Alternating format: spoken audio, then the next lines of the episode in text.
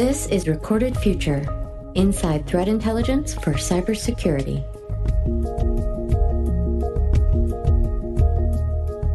Hello, everyone. I'm Dave Bittner from the Cyberwire. Thanks for joining us for episode 22 of the Recorded Future podcast.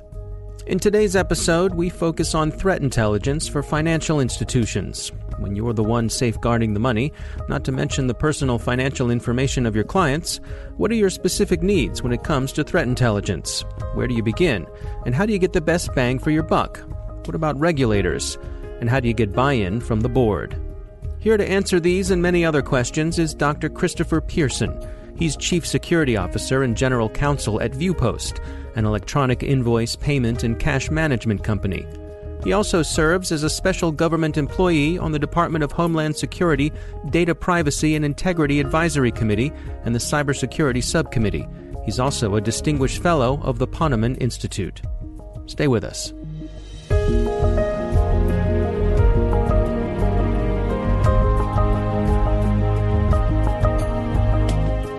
The financial sector has so many different threats coming at it, both in terms of many financial institutions, many financial fintech companies having not just information on persons' uh, financial accounts and critical sensitive data, but also where the money is uh, and where the money is transacted. And these days, with fintech industry uh, booming so much, oftentimes fintech companies are the connectors between the banks and their system providers.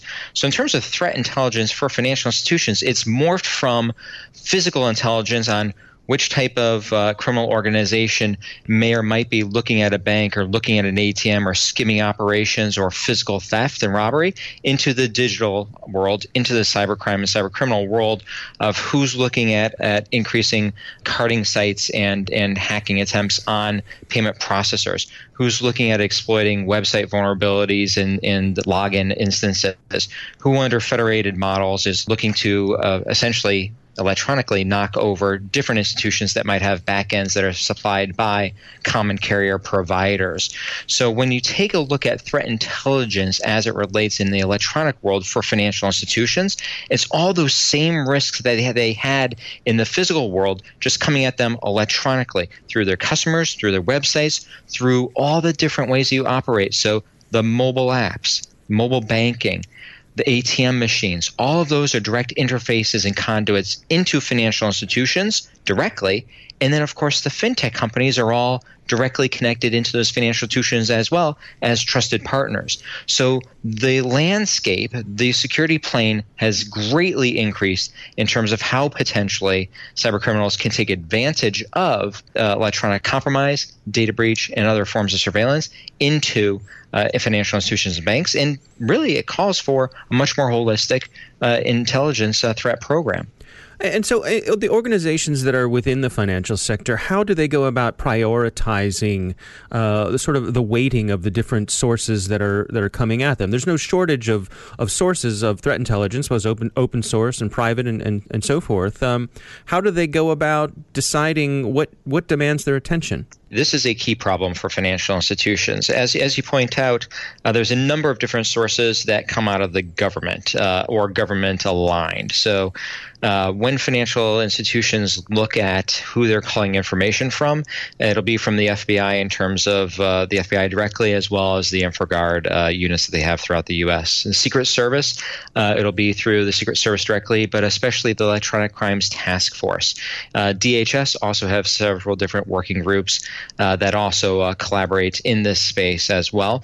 But also, I include within this uh, the ISOs and the ISOs, uh, you know, such as the Financial Services Information Sharing and Analysis Center, as kind of your quasi government, quasi private uh, information sharing and threat intelligence group. So you have that first category of government. Second category you have is private sector threat intelligence, uh, and that could be that which comes from direct vendors themselves, um, as well as uh, more program players, folks that look at threats no matter how they come in, where they come in, and aggregate, analyze, and, and produce that data for you. And then, of course, all of the open source, third category being the open source data that you can grab and glean, uh, some of it quite good. The problem isn't necessarily within the financial sector not having resources or the availability or the capacity to grab that information. That is all there. It can be paid for, it can be bought, um, it can be bartered for, it can be joined in terms of listservs and, and organizations and even physical in person meetings. The problem that they have is kind of like the problem that the CIA has huge vacuum cleaner, huge collector for intelligence, and great as a DVR mechanism in terms of being able to look at it after the fact. What we have to do and do a better job of uh, is actually grabbing in what is truly important, making sure that we're picking sources from government, from private, and from open source, and combining it into one management plane, one single pane of glass, one management plane, so you can figure out what are the things that I, as a bank, I, as a financial institution, I, as a fintech company, have decided and selected are truly important for me. How am I going to rank and risk those according to the gear that we have, whether in a data center, whether in cloud, the types and specific number of gear we have, and what we're actually doing, and how am I going to make sense of it? That is the single biggest problem that I think financial institutions have is the capacity and capability of being able to understand the data that they're having flowing. It isn't a lack of data; it's being able to make sense of it and make sense of it in a risk-based format. And are there companies who are successfully doing that? I think that there are companies that are that are successfully uh, uh, doing this in terms of threat intelligence programs. Uh, somewhat the problem becomes how are you doing this and who is doing it? So within larger financial institutions, uh, really coming once again out of the physical security space, these folks worked with law enforcement and the Secret Service and the FBI and law and other agencies, uh, and then you know eventually morphed into working a little bit with the FS ISAC and, and groups like that. And they've kind of taken over this. We're going to grab in data and information no matter whether it's on a physical or a cyber or other risk, and we're going to put it into a generalized program, a platform that we have, and we're going to take this over. Those groups are easier uh, to see, easier to recognize, easier to maintain because they've always existed within those larger organizations. So there's much better governance, much better collaboration there, and they actually have the FTEs, the people, they have the head count to be able to do that.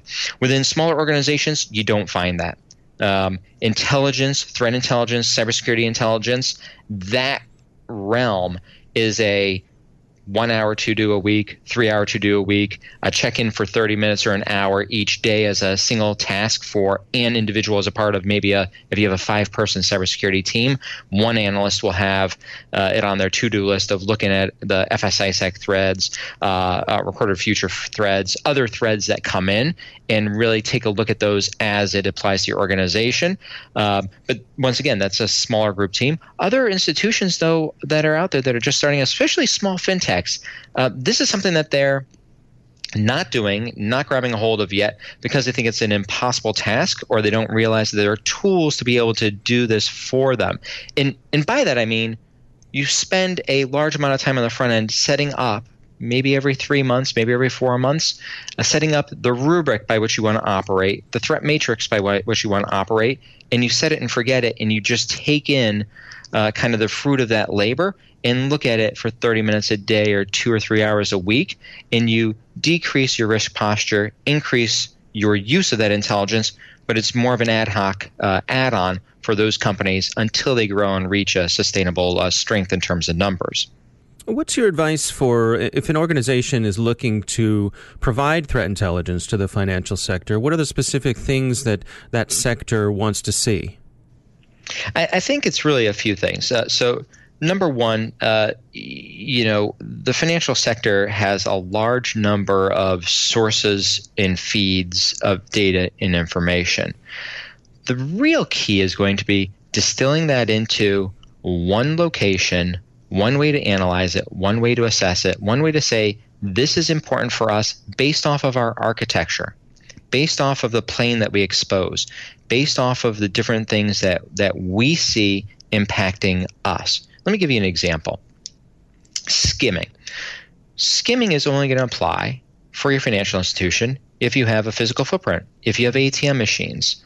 Um, that is going to be something that you become much more need to become much more aware of, need to actually have a threat intel program around, need to actually be working with ECTF and Secret Service around, um, and actually need to be calling into your program. You don't need to pay attention to that if you're just a fintech provider and you have none of those types of exposures. Similarly, in the cyber world, if your organization has different controls and detective measures that makes a threat that has come out almost impossible to actually take advantage of, almost impossible to try to exploit based off of how you are designed, then the risk of that threat is going to be much lower to your organization, and you don't necessarily have to jump on it as quickly as someone else. So the first area is the aggregation and delivery of that information in one single source uh, uh, manner. Second, making it relevant to your specific organization. And I want I'm going to say it again making it relevant to your specific organization. Just simply blowing out the top 10 threats of the day or top 20 threats of the week is is not what the financials are looking at, not good enough. Um, looking for providers that can actually tell you, based off of your environment, the equipment in your environment, how your architecture is is uh, uh, created, enabled. Basically, being able to risk rate that and threat and uh, threat rank that so you can address what is truly important. That's what is special. That is what helps cybersecurity teams uh, and engineering teams uh, succeed, and that is what provides direct business value back into the organization. Uh, what about the, the interface between um, the folks who are ingesting this threat intelligence and the boardroom? What, what, what about, uh, we often talk about how there's a communications gap between those two groups of people. What's your advice to, uh, to the folks who are dealing with this intelligence on a daily basis on the best way to present it to the board? That's a great question. You know, the uh, threat intelligence is is really not talked about at all in the boardroom unless you have the right representation there among the executive management and the board members. Um, however, I, I think that this is a missed opportunity.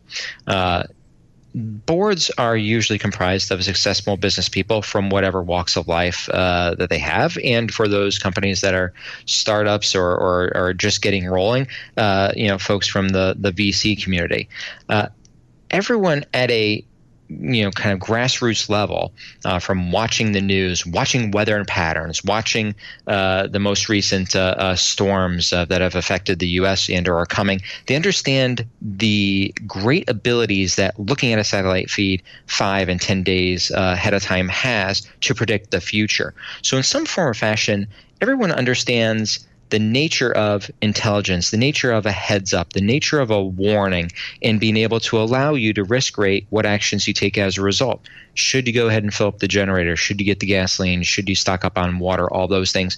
It's important to have folks, just like actually what I've just done here, translate something that is happening right now today that everyone can get their arms around and be able to translate that into why it is important how you can actually take, for example, uh, Hurricane Harvey, how you can actually take that storm and the the role that uh, radar, uh, weathermen, geographic patterns, all the rest have played in terms of providing intelligence for folks in different cities, Houston, in different areas, to be able to take action uh, ahead of time or prepare, and translate that into what you have done as an executive to make sure that look you can't prevent a breach from happening. You can't stop all breaches from happening. What you can do is situate your defensive controls examine your risk try to mitigate but also make sure that you don't have blinders on. Look out over that castle wall. Get out there into the different networks and try to figure out what's happening, the board will relate to that. They'll relate to your uh,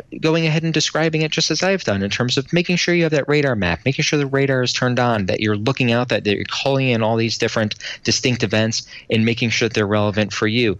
If you happen to be someone that's in California, you might not have needed to prepare or do anything for Hurricane uh, Harvey. Uh, Hurricane Irma, which is currently being tracked uh, right now. Maybe Florida needs to start thinking about things for the next, you know, seven or ten days. Once again, all information and a way of explaining things to the board that they can understand that then brings light. It shines the light on threat intelligence, cybersecurity threat intelligence program. It gets you budget, it gets you dollars, it gets you support, and it gets the board asking great questions about that program and asking for data What has it done? How many threats have been mitigated ahead of time? How were we able to go ahead and avoid the ransomware attack because we had knowledge that the Microsoft uh, SMB patch, uh, that because you jumped on it in the first two weeks, 12 weeks later when other people hadn't jumped on it, that we were able to be much more successful in not having this happen to me. Uh, our company, another company that I serve on the board of, actually had this happen to them. And if they had the same threat intelligence program that we had here,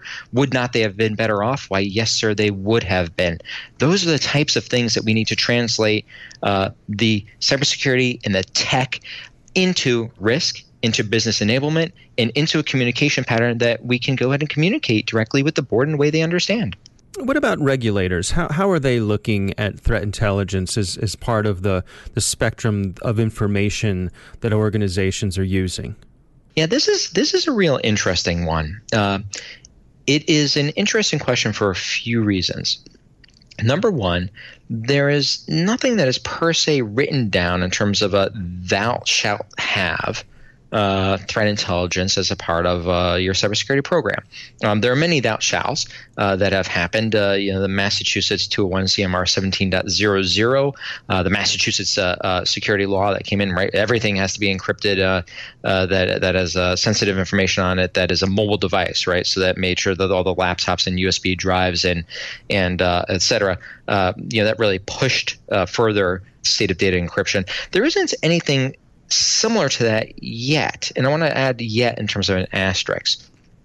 I think we're moving there. Uh, I think financial regulators, from the, the, questions that they're asking, from the questions in their uh, supervisory reviews, they are asking those questions. It might not be a specific line item that they can point to which regulation or rule it comes from. That's not the that's not the ongoing uh, duty of the regulators to go ahead and tick and tie everything to a specific section. It's an expectation that financial institutions grow and increase their programs in terms of sophistication to match the threat matrix that they have to analyze and assess those threats. And the only way that you're able to do that right now as a financial institution or someone in the fintech sector and other sectors, I think healthcare and government and defense industrial base, et cetera, uh, is if you have a threat intelligence program, a threat management program. It, there just is no way to respond to the question unless that is some form or fashion of how you're doing things. It may be, look, we're starting, and uh, you know, five percent, ten percent of this employee's time is is doing threat intelligence. We've named them as a threat intelligence officer, and uh, and they're part of the FS-ISAC, or they have a subscription into this service, or we're reviewing these things, and we have policies and procedures in place to make sure that that gets funneled directly into our cybersecurity engineers or our infrastructure engineers, um, and a risk rating system. I think that that's definitely what they're looking for. Once again, holistic cybersecurity program. I will tell you this if you are in the financial sector or other highly regulated sectors, healthcare, defense industrial base, or part of a critical infrastructure sector, power, electricity, light, all of that type of gas.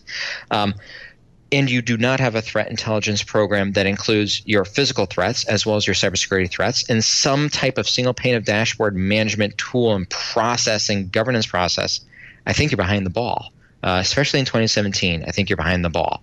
You need to have these as part of your your programs. You need to have be able to respond to the regulators with what you have and how you're constantly enhancing. It doesn't have to be perfect. The nice thing is this: is that the SaaS platforms that exist right now to be able to enable this are phenomenal. We didn't have these 10 years ago. This was all individual programs and individual things that were being spun up on SharePoint sites internally within banks and, and Excel spreadsheets and all the rest. We didn't have the capability of being able to add in this kind of quote unquote managed cybersecurity workforce on threat intel. We didn't have the ability to be able to mash that into our environments. We do now. We have that and to not use it, not take advantage of it with all of the different positives that it brings and risk reduction options it brings would definitely be a step in the wrong direction. So, bottom line, regulators, especially in those highly regulated areas, are looking for this. You should be marching forward with this. You should be able to articulate and show what you're doing and how you're enhancing it. And quite honestly, for those companies that have something that they want to make sure doesn't get out there and want to make sure that they are much more prepared and safer uh, to react to, this is something where you start. You start with the half an hour a day, a few hours a week, and you leverage those tools that exist to be able to better inform, better shape, and better secure your organization. Suppose I'm that person in the organization who's been tasked with starting up our Threat Intel program. What's your advice for the best way to go about that? Do we start with open source information, or is it worth uh, right out from the get go uh, engaging with a company to provide it? What, what's your guidance there? So I think what you have to do is figure out what the end game is going to be how large is a company? How large is a program? How large do you think it's going to have to flex up to? Uh, it used to be that uh, you know you try to go ahead and create a minimally viable product, uh, both as a company and also as a right. If you're in the threat intelligence uh, area, you know what is the sheer right the lowest common denominator of what you need to do to be able to show and provide value to then get more budgeting and finance and operations and, and all the rest.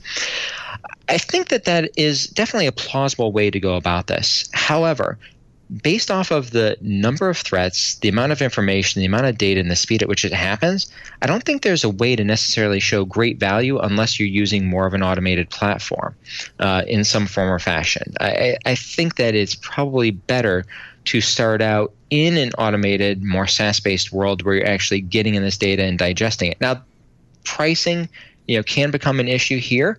Uh, but companies are willing to work with folks on this reg- in this regard in terms of getting them on the system, getting them on the platform, and quite honestly, the value add in the future in the next two three years it will absolutely come back to the company. So starting out from a managed platform uh, can enable the cybersecurity analyst to do the three hours a week, five hours a week, four hours a week. The spreadsheet method won't. The going out to all the different types of sites and pulling back information won't. Now, with that said, if all you're going to have is is something to be scrappy, then what you want to do is make sure you get your bang for the buck. Open source, right? A lot of great stuff there.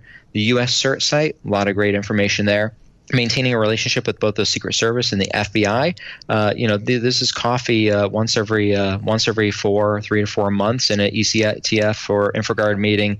You know, two of those a year to make sure you're you're gaining uh, um, some traction with meeting some folks and solving some common problems. So you can do a lot on a shoestring budget, uh, but if it's depending on what you're doing and how you're doing it and how fast you're going to scale, uh, you'll want to move to more of an automated platform and have your time and resources spent less on prospecting or cultivating information and more on analyzing based off of what I currently see, how am I going to respond? How am I going to reduce our risk? And how am I going to take action that I can manage, that I can leverage into KPIs? I can show other people has value and benefit to our business and get in more funding, more resources, all the rest, and have our organization be safer. That's really what I love about this area. And that's what I love about the technology that exists today. Our thanks to Christopher Pierson for joining us. If you want to learn more about protecting financial services, there's a free white paper on Recorded Future's website. It's called Insider Threats to Financial Services Uncovering Evidence with External Intelligence. You can find that at go.recordedfuture.com slash financial services. And be sure to save the date for RFUN, the sixth annual Threat Intelligence Conference coming up in October in Washington, D.C. Attendees will gain valuable insight into threat intelligence best practices by hearing from industry luminaries, peers, and recorded future experts. Details are at recordedfuture.com slash rfun. That's R-F-U-N. We hope you've enjoyed the show and that you'll subscribe and help spread the word among your colleagues and online. The Recorded Future podcast team includes coordinating producer Amanda McKeown, executive producer Greg Barrett. The show is produced by Pratt Street Media with editor John Petrik, executive producer Peter Kilpe, and I'm Dave Bittner. Thanks for listening.